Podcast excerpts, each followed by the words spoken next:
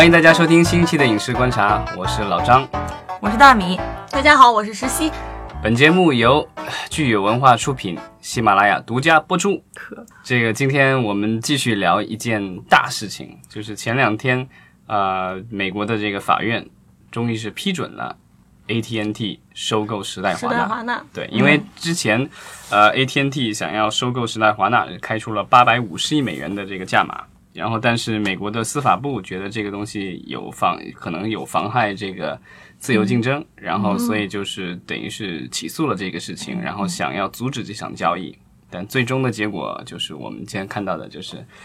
A T and T 美国电话电报公司，对吧？嗯、然后这个胜诉了，相当于美国的中国移动是吧？呃，它相当于中国电信吧，因为它最早是其实是就戴尔、嗯、戴尔嘛，它是那个戴尔创立的这个公司，然后它最早是发明了电话嘛，然后电报啊什么之类的，嗯嗯、然后作为一个通信公司，然后呢之后的话，它发展出了这个手机业务，对吧？有手机与手机运营商，另外呢，它还是美国最大的这个就是呃有线电视提供商之一，嗯嗯，对，然后其实也是一个大公司了。啊，当然，这个时代华纳我们也是，嗯、这个我觉得也是大家耳熟能详的一个公司，嗯、尤其是这个跟时代，可能大家时代周刊大家知道对吧？然后华纳的话，华纳的这些电影啊什么之类的，嗯、大家也都明白对吧？对，像呃 H B O 和 C N N 都是时代华纳，对对对，它旗下的这个其实呃各种还是挺多的，嗯嗯，还是非常的。呃，有权势的这样，就六大公司里面非常有权势的一家。对，它其实在就是全球的票房排行榜上，就是有好多年都是这个第一。那当然这两年也是被、呃、漫威给抢了风头了，把把被迪士尼旗下的这个漫威啊、嗯、卢卡斯尼啊，还是哈利波特完结了。对，然后这个新的这个就是那个什么神奇动物在哪里，好像也不是那么理想。当然还会有很多续集了、嗯、啊，这个都是闲话了。我们回到正题。啊，这个 A T and T 收购时代华纳，这是一个很大的一个收购案，对吧？但是这个是这个收购案的这个完成的话，其实对整个行业会产生更深远的影响。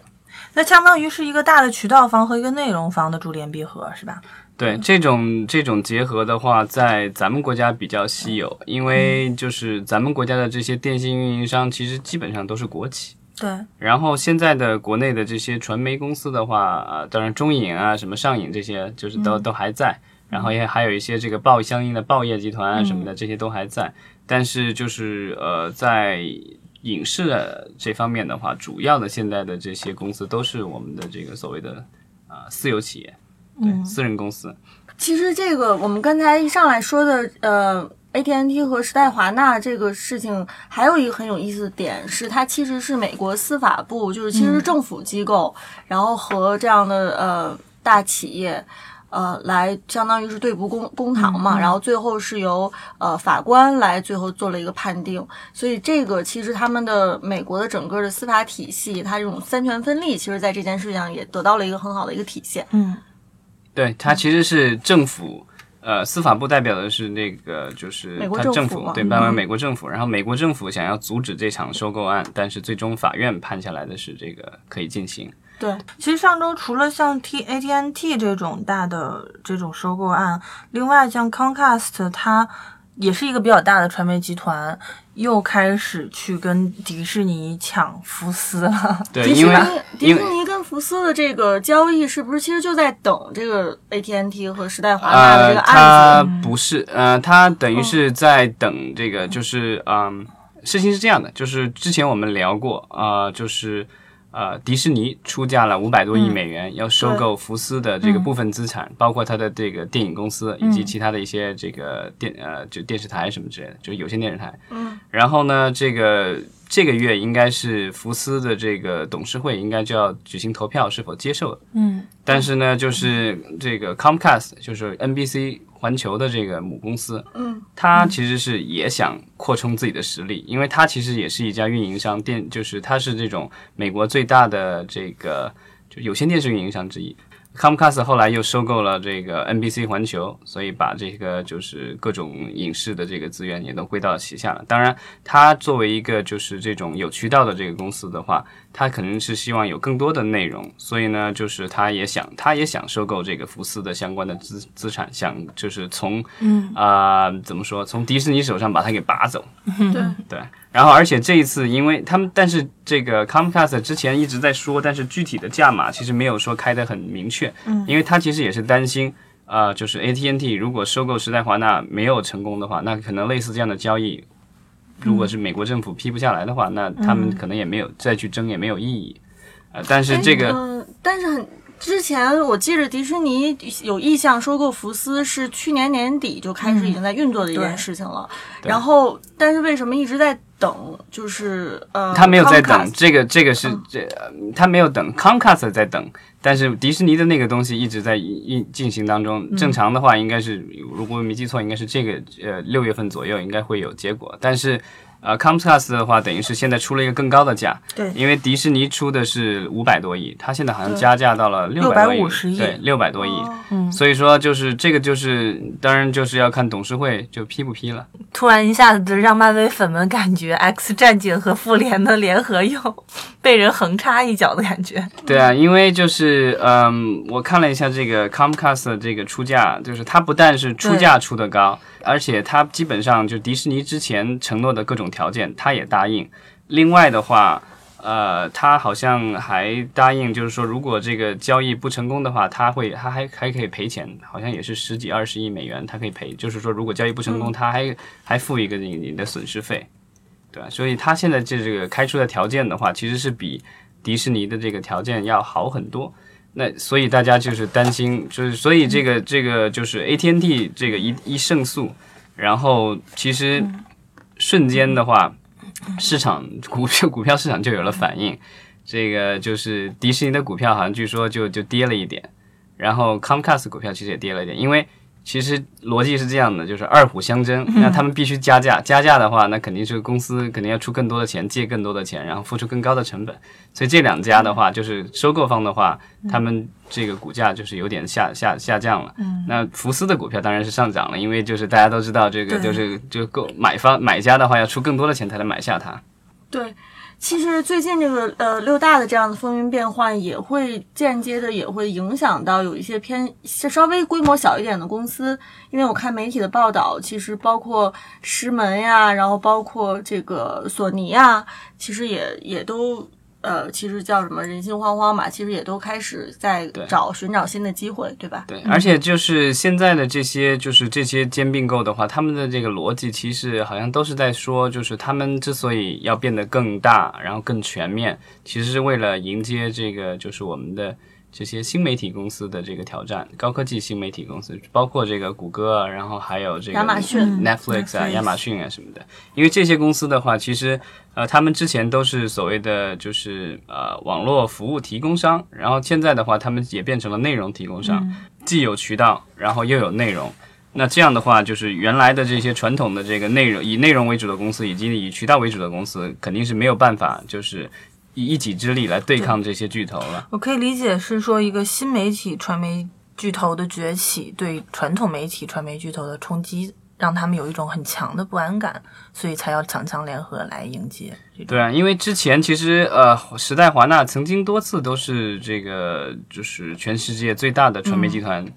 然后但是后来就是迪士尼各种兼并购，然后变面，嗯，其实迪士尼后来超过它，然后 Comcast 也做了各种兼并购也超过了它，然后现在其实第一第二的位置基本上是在 Comcast 和这个迪士尼之间交换，但是前段时间我们也聊到了这个 Netflix 的这个股票上涨了以后，嗯，其实一度曾经超过迪士尼，嗯，最近几天我不知道什么样的股价了，但已经很接近了。对，我觉得相信就是在不远的将来，我觉得 Netflix 很有可能会成为就是市值最高的这种公司。呃，这个我打一个问号，因为迪士尼它其实已经开辟出来一条完全跟其他几大不一样的路线，就是其实你迪士尼走的是下端，也就是说迪士尼走的其实是零售，就是他玩的是从传媒带动零售业，他走的是快消产品之类的这种，这个东西就非常可怕了，因为你走到消费产品，它的市场空间就大了非常的多，比纯走传媒、走媒体内容生产要大很多，走广告要大很多。但是就是其实归归根到源头，其实还是你的这个整体的这个就是你的媒体产品，对内容，对你的这个内容如果没有打出品牌来多的话，你的下游一切都是所以迪士尼水中月。对迪士尼来说，它其实比对比其他的内容公司不断的在做一些内容产品来说，它其实要不断做的其实是品牌。品牌产品维护它现有形象，呃，以及形象的持续的生命周期的情况下，再开发新的形象，再继续往下做下去。它做内容完全是为了开发这种新的 I P 形象，然后把它下端的零售业也好呀，呃，旅游乐园的这种，其实它的乐园也是为了给它的零售卖这些乱七八糟的东西提供一个集中化场景哈。对，所以它更多的和他们的开发逻辑就有点不太一样了。你像这些公司，它其实还是传统内容，做电视剧啊，做电影，很多的这个东西本身是除了影视之外的系列化，很难再进行其他的衍生的。对对，但是就是福斯的话，情况稍微特殊一点，嗯、因为福斯，呃，因为美国其实就是前三大的这个视频网站嘛，就 Amazon， 然后、嗯呃、Netflix 是最大了，然后之后是 Hulu， 然后是 Amazon， 嗯。嗯然后那个就是 Hulu 的话比较特殊，它是不是不是一个就是独立的公司，它其实有好几个大股东，嗯，呃，然后福斯，然后是这个迪士尼，嗯，迪士尼，然后是这个 N B C Universal， 嗯，然后这三家公司每家公司持股 百分之三十， 最后是 百分之十 是这个时代华纳的，嗯，所以呢，就是就是如果是迪士尼或者是 Comcast 成功的收购这个福斯的这个资产的话，嗯、那他们就能够拥有 百分之六十 控股这个 Hulu。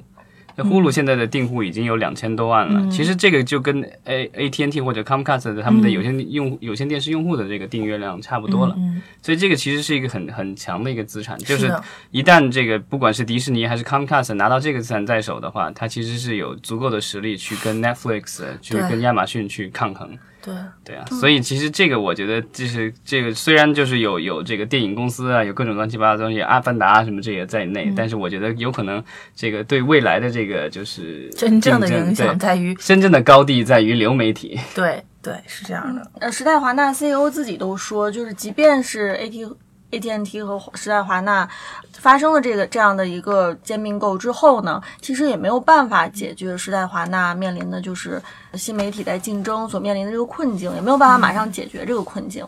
嗯，就是这个兼并购本身，可能我觉得也就是燃眉之急吧。嗯，但是你长期的话，可能他们还是要想出一个更战略性上面，战略方面可能还是要做调整。对，就是其实这样的一个兼并案的这个发生的话，其实也是有引发美国的就是行业内的一些人士的一些担忧，因为就是一个渠道商如果控制了内容，他肯定是在渠道上是优先自己的内容，那对其他的这个内容提供商其实是一种潜在的